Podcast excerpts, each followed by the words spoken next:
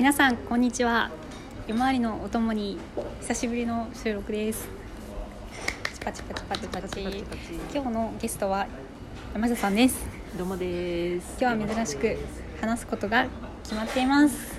お。何でしたっけ？同期の絆についてはい、話していこうと思います。えー私たちですねあの入社13年目になるんですけれどもなんか今日山下さんと同期今頃何してっかなみたいな話をした時に実はあの人今ここでこういうことやってるらしいよみたいなのを聞いてなんか結構、まあまあ、超超ざっくりとなんかすごい出世してたりしてなんかいろいろね横で絡んだりできたらお互いにウィンウィンなんじゃないかみたいなね、うんうん。話をしてたんですよ。うん。とはいえですよあの誰がどこにいるかも含めてうち全国転勤なんでね知らなかったりする確かに。のでみんなが今どこにいるのかっていうこととあとなんかどんなことに困っててで協力してほしいと思っててあるいはそのどういう助けというか協力なら自分ができるかっていうことをなんかシェアし合えたらいいんじゃないかなって思ってうん。始めたんです。でねこれを多分世の中スキルシェアシートって言うんだと思うんですけど、スプレッドシートでやシェアしてるんですけど山瀬さんがこれをね絆シートと命名してくれたんですよね。熱いね。つえ野球だね。き絆ってもうそれこそねあの3.11ぶり、まあ、約10年ぶりに聞きましたよね。やっぱりね同期の絆同期だからこそできるっていうことをね、いや私も去年うん。うん移動して今までとは全く違う部署に移った時になんかもうどうしていいかわからんと、うん。でなん。かうんうん自分のわからないことをもちゃんと言語ができてない、うん。とにかくわからんみたいな状況の時に、うん。その時助けてくれたのが同期ででやっぱり新しいところになんか質問したいけどでもその質問の意図とかそこも分かってない、うんでもなんなんか分かんないからちょっと聞いてみたいっていう時に同期がすっごく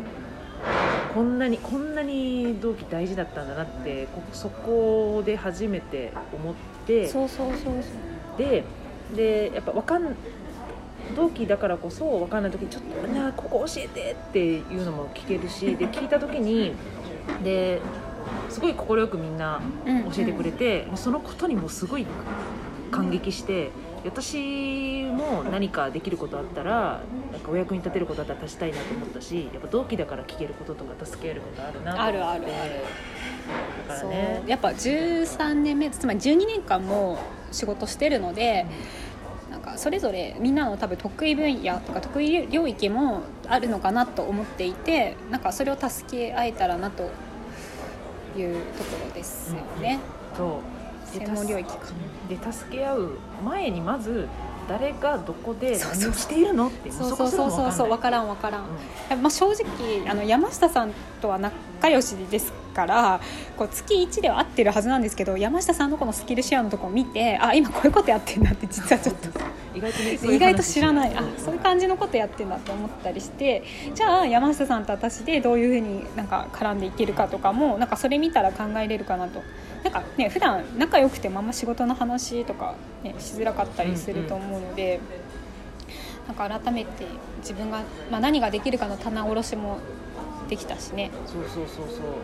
だから私ね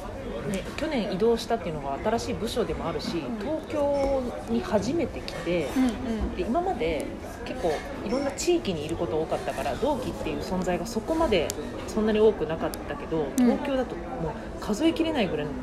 同期がいて、うん。私が把握できないところにも、うんうん。いろんなスキルを持った同期がいるだろうからなんかねそこをまず知るっていうことだけでもすごい広がるそうことそうそうがあるんだろう。なそうそうそうしなんか助けてくれる気がする。なんとなく、うん。なんかだから今例えば山下さんはこう鎌倉を拠点にあのお仕事されてるんですけど多分多くの同期が知らないと思うんですよね、うん。まず山下さんが東京にいることすら知らない人もいるだろうし、うん。で鎌倉で何かやってる。あだったら実は鎌倉住んでるよとかお姉ちゃんがいるとか、うん。なんかあるかもしれないしね、知ってたらできることってそうそうそうそう。あるし助けてほしいこともいっぱいうんあるし。だからねまずこういきなりこう助け合いってハードル高くてもまずなんかメール見るだけでも楽しいってうん。うんことなれば本当ねなんかこうね最初何5年目ん？1年目とか2年目とか5年目研修とかだとちょっとそのお互いのなんか競争じゃないけどねなんかどっちが特ダネ取ったとか一面書いたとかになんだかこんだかとかあったけどもうそういうのもやっとチャラになったの？なったと思っていいよね。